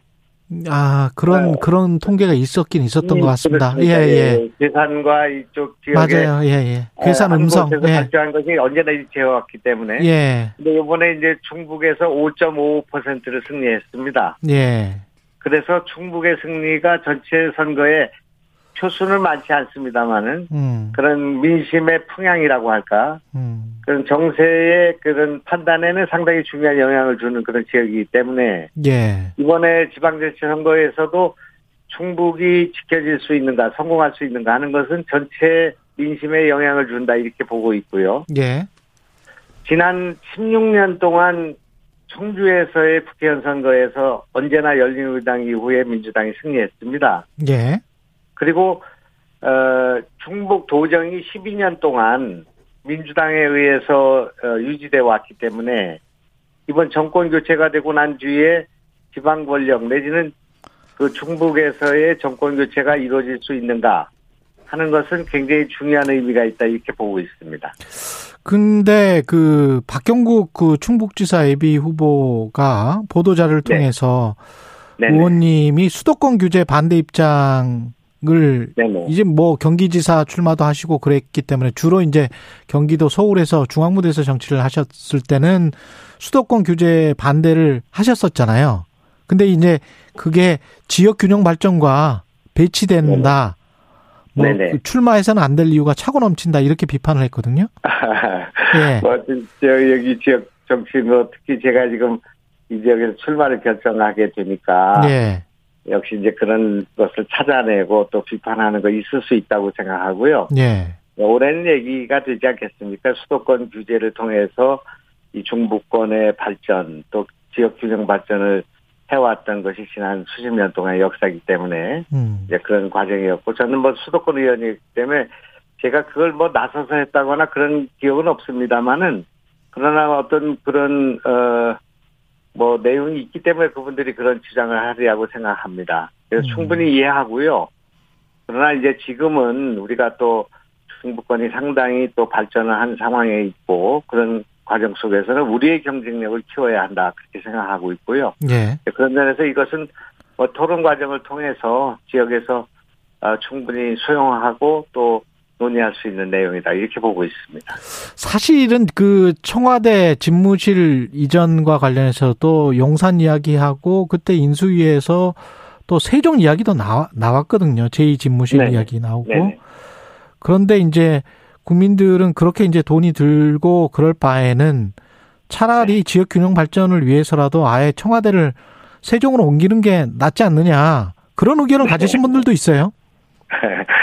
그거는 뭐 너무 지나친 생각이라고 생각하고요. 예. 뭐 대통령 집무실을 제2 집무실을 어, 작게나마 세종에다 만드는 건 필요하리라고 생각합니다. 왜냐하면 지금 행정 수도로 이쪽에 많은 공무원들이 와 있기 때문에 예. 에, 공무원들이 서울로 올라가서 대통령과 면담하거나 회의하는 것보다는 대통령이 내려오시는 것도 필요할 수가 있기 때문에 음. 제2신무실을 만드는 것은 필요한 일이다 생각하지만 예. 이렇다면 청와대와 어, 이 대통령 관절을 이 저 어, 집무실을 세종시로 옮기는 것은 무리한 생각이다. 그렇게 저는 생각합니다. 예.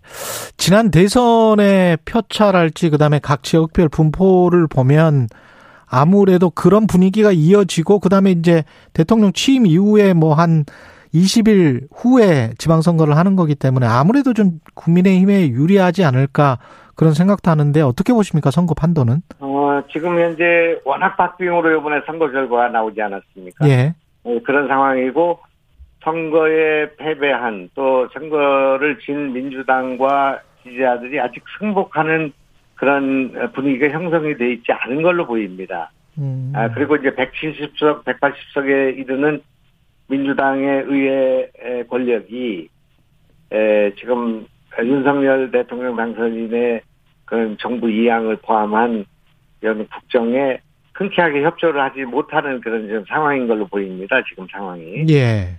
그렇기 때문에 이번 지방자치 선거에서 민주당은 이 그 여세를 몰아서 그 선전한 여세를 몰아서 어떻든 어이 그 정권 교체를 뭐 무산한다고까지는 뭐 무력화한다고 할까요? 음. 뭐 이제 그런 그 의미를 갖고 있다고 지금 생각이 돼요. 예. 어, 그래서 이제 만약에 경기 충남북을 포함한 여러 가지 그 어, 유동적인 그런 지역에서의 민주당의 압승이 이루어지게 될 경우에는 상당히 윤석열 정부의 그 초반부 국정 운영에 여러 가지 그 어려움을 예상할 수가 있지 않겠습니까? 예. 예, 그러기 때문에 우리는 이 특히 충북에서의 사수가 한 지역에서의 승리뿐만 아니라 정권 교체뿐만 아니라 윤석열 정부의 순항에 굉장히 중요한 의미를 갖는다. 저는 그렇게 보고 있습니다. 음. 아, 그래서 이제 경기도가 뭐 가장 그 중요한 지역이 되겠습니다만은 그 지역에 제가 출마를 해 있으나 경쟁력은 확인되지만 어, 승리를 예감하고 또 확신하지 못하는 당 지도부의 그런 결정과 또는 그런 어, 그 우려를 충분히 제가 이해가 됩니다. 음. 저는 뭐 경기도 나가서 선전할 수 있다고 생각했지만 당으로서는 부족하다고 생각하는 시각이 있을 수 있기 때문에 예. 그런 당의 그 판단도 존중하고 지금은 누가 어디서 이기느냐가 중요한 것이 아니라 아 우선 윤석열 정부가 순항하고 또 어, 성공할 수 있도록 개혁에 성공할 수 있도록 뒷받침하는 게 필요한데 그 가운데 하나는 제가 이 충청북도에 승리하는 일이 아닌가 하는 생각을 갖고 있기 때문에 저는 저에게 맡겨진 이 임무를 최선을 다해서 해야겠다 이렇게 생각하고 있습니다. 알겠습니다. 여기까지 하겠습니다. 지금까지 네네. 김영환 전 의원이었습니다. 고맙습니다. 고맙습니다. 예, KBS 일라디오 최경영 최강시사 2부는 여기까지입니다. 예, 잠시 후 3부에서는 최강시사 대선기획 국민 제안 새 정부 새로운 5년 오늘은 외교 안보 분야죠. 정세현 전 장관과 함께합니다.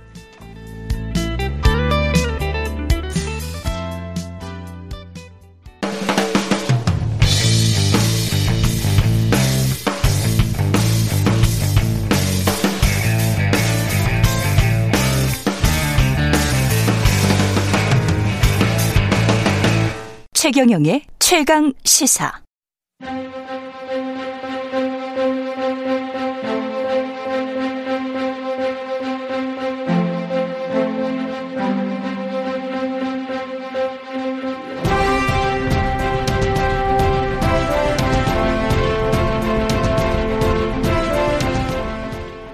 차기 정부에 바라는 점은 평화가 가장 중요하겠지만 그래도 북한이 계속 저렇게 도발을 하는 부분에 대해서 당하고만 있지는 않았으면 좋겠어요.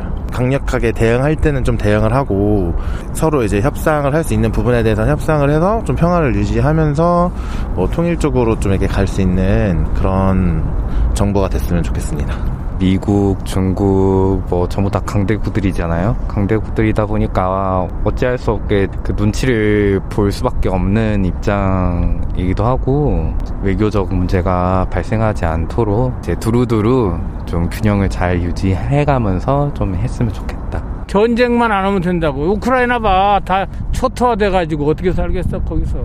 푸틴이나 시진핑이나 강자들 또 그리고 미국도 자기 각자 노선으로 가고 있잖아요.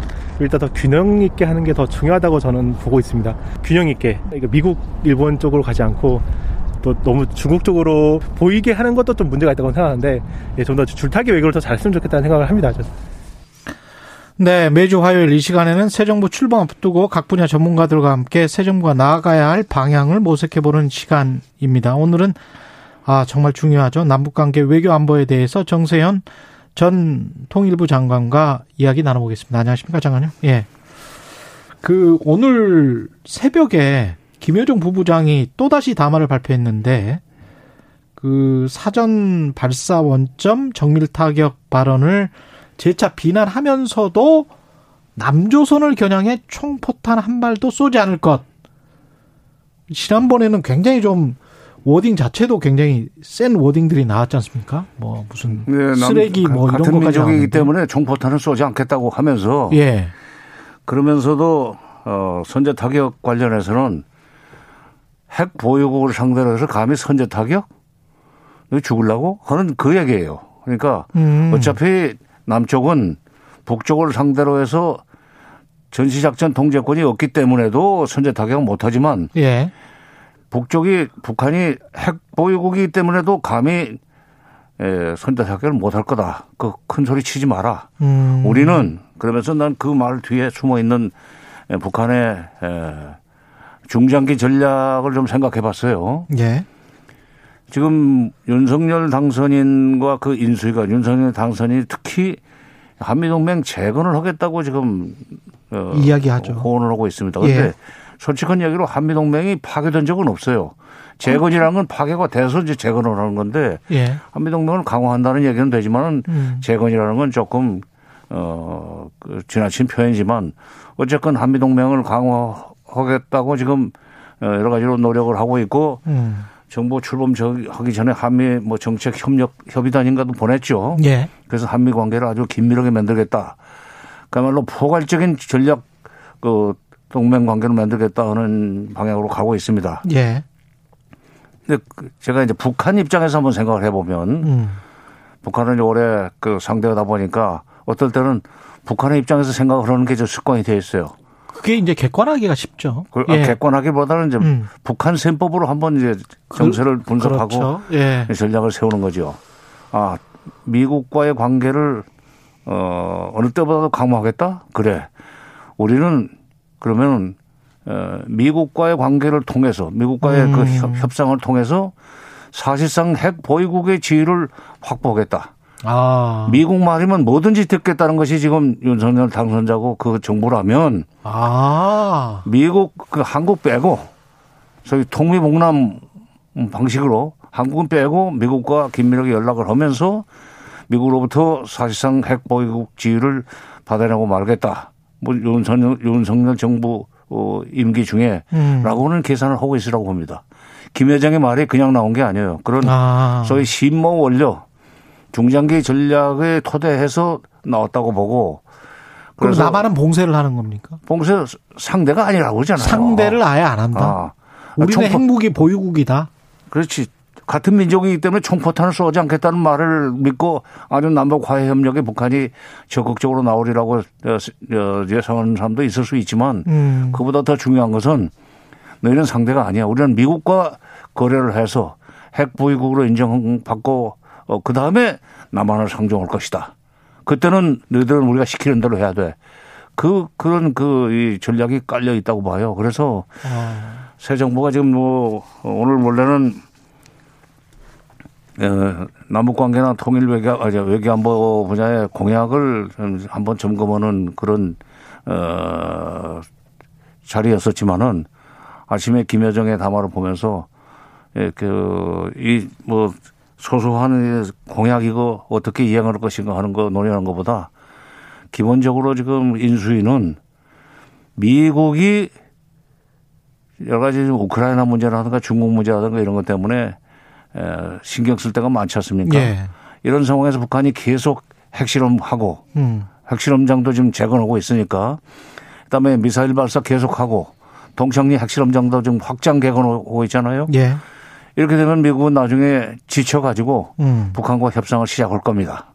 어. 과거에도 북한이 극한적인 도발을 하면은 우리 몰래 협상을 시작한 적이 많았어요. 나중에 뒤늦게 알고 가서 뭐 끼려고 그러면 그때는 또 끼워주지도 않고. 우린 뒤통수 맞는 거네. 아, 뒤통수 여러 번 맞았죠. 동맹 아. 동맹 하면서도 미국이 우리를 빼고 북한과 거래하던 적이 한두 번이 아니에요. 예.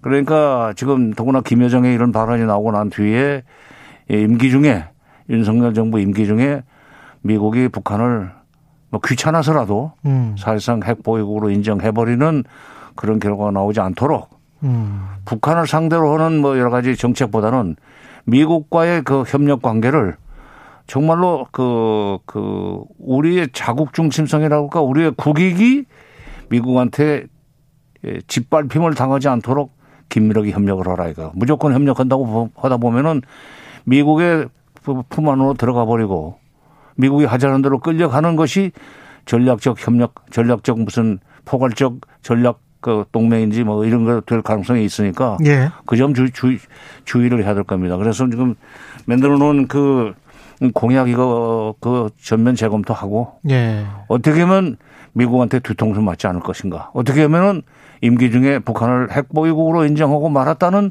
누명 그 뭐라 그럴까 오명을 남기지 않을 것인가. 음. 그거 고민해야 됩니다. 근데 미국이 그걸 받아들일까요? 핵 보유국으로 인정하는 거를 북한이 그렇게 나온다고 하면 뭐, 뭔가 북한도 다른 거를 줘야 되지 않을까요? 미국은 예. 그러니까 뭐 말로는 지금까지 그 CVID, 음. Complete Verifiable Irreversible Denuclearization, 그렇죠. 뭐 완전한 핵보 그, 그 비핵화를 완전한 비핵화. 주장해 왔지만 예. 경우에 따라서는 북한이 핵 비확산, 다른 나라에게 핵무기를 그, 그 이전시키거나 음. 기술을 전수하지 않는 조건으로 그냥 현상 동결. 아. 얼마든지 그 할 수 있습니다. 뭐 파키스탄이나 인도도 사실상 그렇게 해서 그렇게 된 거죠. 사실상 핵보유국으로 된 거 아닙니까? 그렇게 된 거죠. 예. 사실은. 예. 예. 음. 그- 사실 뭐 프랑스 핵보 보유국 된 것도 미국이 처음에는 그렇죠. 뭐 싫어했죠. 그러니까. 예.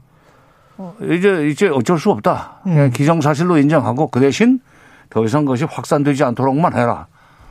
그러면은 우리가 너희들을 도와줄 수도 있고 뭐 잘 살게 해줄 수도 있다 하는 식으로 타협이 끝날 수 있죠. 생각을 해보니까 그 선제 타격도 그런 뉘앙스도 포함되어 있는 것 같네요. 그 전자권이 미국에게 있기 때문에 음. 미국이 결정을 하지 한국이 결정하는 것도 그러니까 아니지 김- 않느냐 이런 게 김여정의 말 속에 김여정의 예. 말 속에는 담화 속에는 그런 조롱도 섞여 있어요. 그런 것도 같습니다. 그럼요. 지금 말씀 들어보니까 그러니까 이- 지금 되로 주고 말로 받는다는 우리 속담이지만 예. 지금 이번 경우에는 되로 주고 좀 가마지로 받고 있습니다. 아, 아니. 난 아침에 일어나서 오늘 이거 이제 준비를 하느라고 좀 일찍 예. 일어났어요. 예. 일어났는데 김여정의 담화가 나왔다고 그래요. 그래서 아 이거 이 한미 동맹을 유난히 강조하는 이 윤석열 정부 치하에서 예. 핵 보유국의 지위를 사실상 미국과 미력으로 음. 인정받는 그런 그 계산이 좀 깔려 있지 않나. 그러니까 문재인 정부 때는 미국과 북한 사이에서 중재자 역할을 하겠다는 걸 어, 공공연히 그, 그 발표를 했었고 예. 실제로 그런 행동을 했었죠. 근데 지금 이게 그 어저께인가 그저께 시사저널에서 예.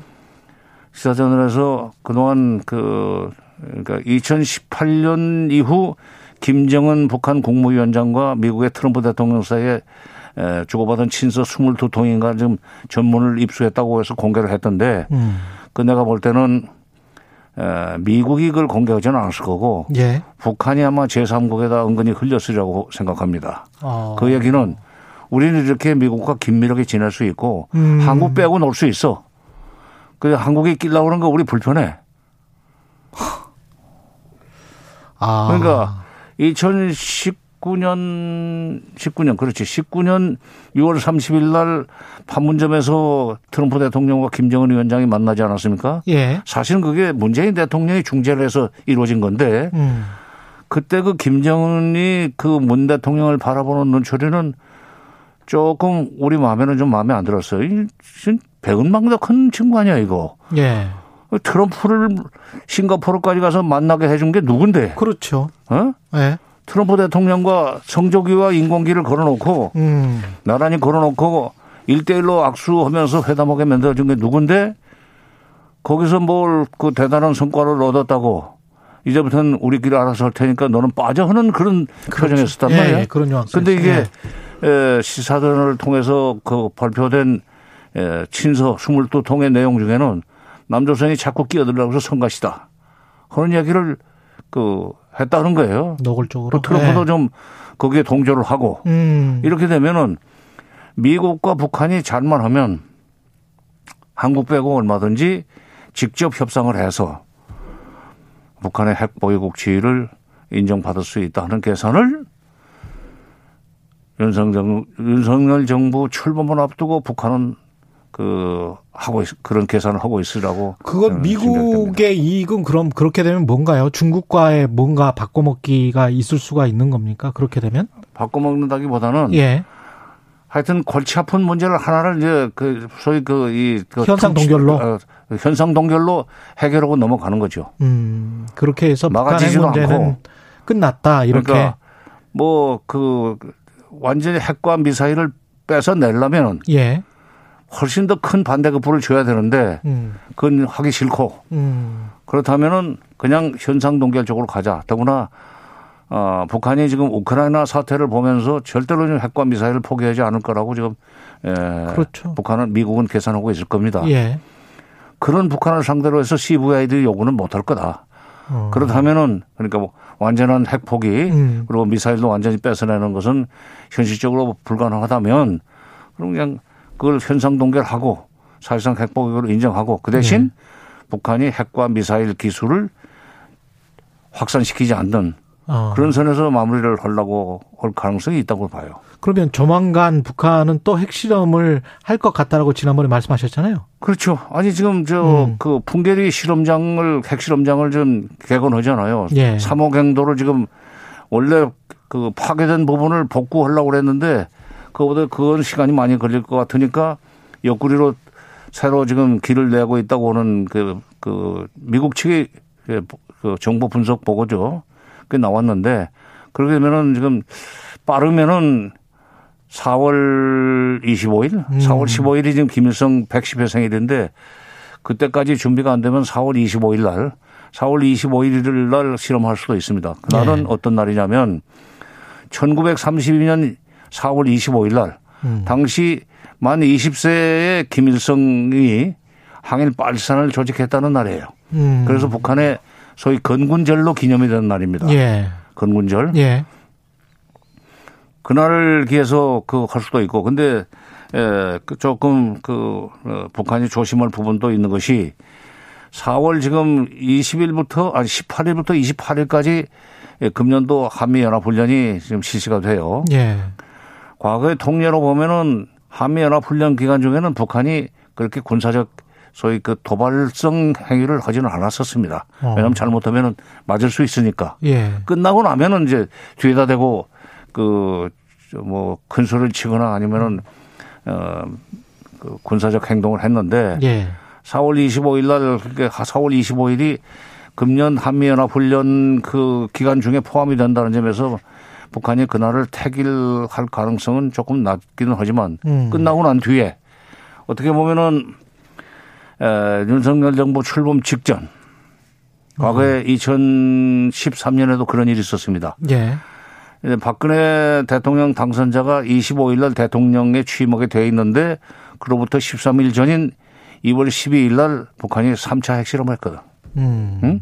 이 2006년, 2009년, 2013년 3차 그렇게 해서 3차 핵실험을 했는데 이번에 이제 7차 핵실험을 뭐 윤석열 정부 그 취임 직전인 4월 말이나 훈련 끝나고 예. 5월 초에 에, 할 경우에 음. 에, 이제 그러고 나서부터는 이제 또 미사일 발사하고 이쪽 동창리 쪽에서 음. 그렇게 되면은 한미 동맹 강화만 가지고 대응을 한다고 왔다 갔다 하다가 음. 어느 날 미국이 갑자기 변심해서 귀찮으니까 이것은 그냥 현상 동결 하고 예. 비확산을 전제로 어, 북핵 문제는 마무리하자 하고 음. 이렇게 되면은 우리는 핵 보유국을 인정하는 음. 북한이 예, 미국이 그렇게 하는 거지만은 우리는 그 그런 그 결과를 뒤집어 쓸 수도 있다는 점을 마지막으로 최소한 플랜 예. B 정도는 가지고 있어야 하고. 된다. 예. 마지막으로 그 한미일 동맹, 한미일 동맹을 강조를 하고 있단 말이죠. 근데 그러니까 이제 그- 일본은 역사 교과서랄지 이런 거는 또 과거보다 더 그러니까 심하게 하고 이번에 있고. 박진 그 단장이 예. 가서 포괄, 포괄적인 무슨 그, 어, 그 전략적 협력 동반자 관, 어, 또 동맹 관계로 발전시켰다고 그러는데 바로 그 포괄적인 협력이라는 말 속에는 한미 동맹과 미일 동맹이 하나의 덩어리로 그 이 합쳐지는 예. 한미일 삼각동맹으로 나갈 수 있는 에, 가능성이 지금 사실 열렸다고 어, 볼 수 있습니다. 음. 그러니까 기왕에 뭐그 이 그 토론 중이지만은 토론 중에 대선 토론 중에 어그 윤석열 당시 후보가 그러지 않았어요. 예. 어, 저희 자유대의 한반도 상륙을 음. 뭐그 전혀 어 배제할 필요는 없고 하는 그런 예. 표현은 좀 다르지만은 음. 가능성이 있다고 생각합니다. 그러니까 북한 사실상 핵보유국으로 인정을 하는 미국의 입장이 이제 정해진 뒤에 예. 어, 그 표면적으로는 미국의 그 한반 한국에 대한 해구산은 좀 더 이제 넓어진다는 음. 얘기가 나오면서 음. 그 해구산 확장의 일환으로 어 한일 간의 정, 그 지소미아 군사정보 보호 저 공유 협정도 복원하고 예. 한미일 관계는 아니 한일 관계는 위안부 문제나 예, 종군 징용 배상 문제 같은 것은 그건 계속 어, 계속 협의를 해 나가되 음. 미래를 위해서 미래를 위해서 한일 간의 에, 군사 정보 보호를 어, 공유를 하기로 했다 하는 식으로 발표가 나올 가능성이 있고 그러면 그게 이제 한미일 삼각 동맹으로 가는 겁니다. 그러니까 한미일 삼각 동맹과 어. 북한의 핵 보유국 인정이라고는 예. 어그 이, 이 결과를 임기 중에 떠안을 수 있다는 데 대해서 생각을 하시라. 내 지금 인수위에 이러는 인수위에서 이러는 사람들한테 그야말로 이게 우정 있는 충고입니다. 알겠습니다. 여기까지 듣겠습니다. 외교 안보 분야 정세현 전 통일부 장관이었습니다. 고맙습니다. 예, 감사합니다. KBS 1라디오 최경영의 최강시사 듣고 계신 지금 시각 8시 48분입니다.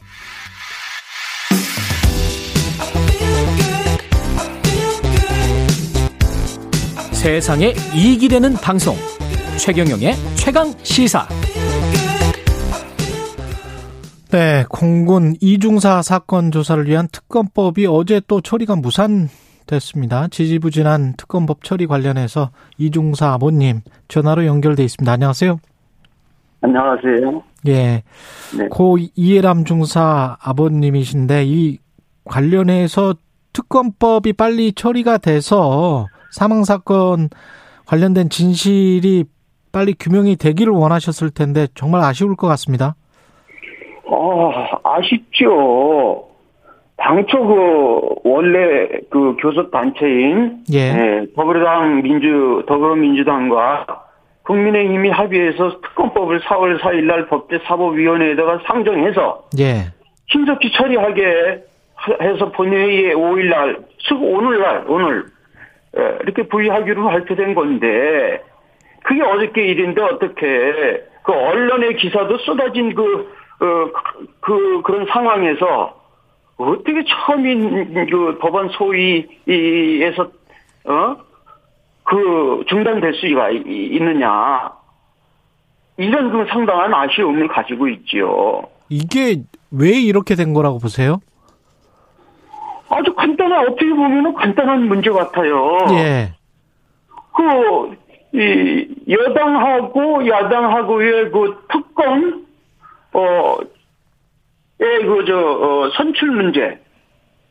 그런 문제 때문에 그런 이- 이번 일이 이렇게 갑자기 생각지도 않은 그런 일이 나왔다고 하는데, 음. 그것이 만약에 문제가 된다면은, 특검 그렇단, 저, 특검의 그, 어, 인사의 그 추천 때문에 그렇게 된 문제라면은, 과거에 특검법에서 해왔던 관행대로 음.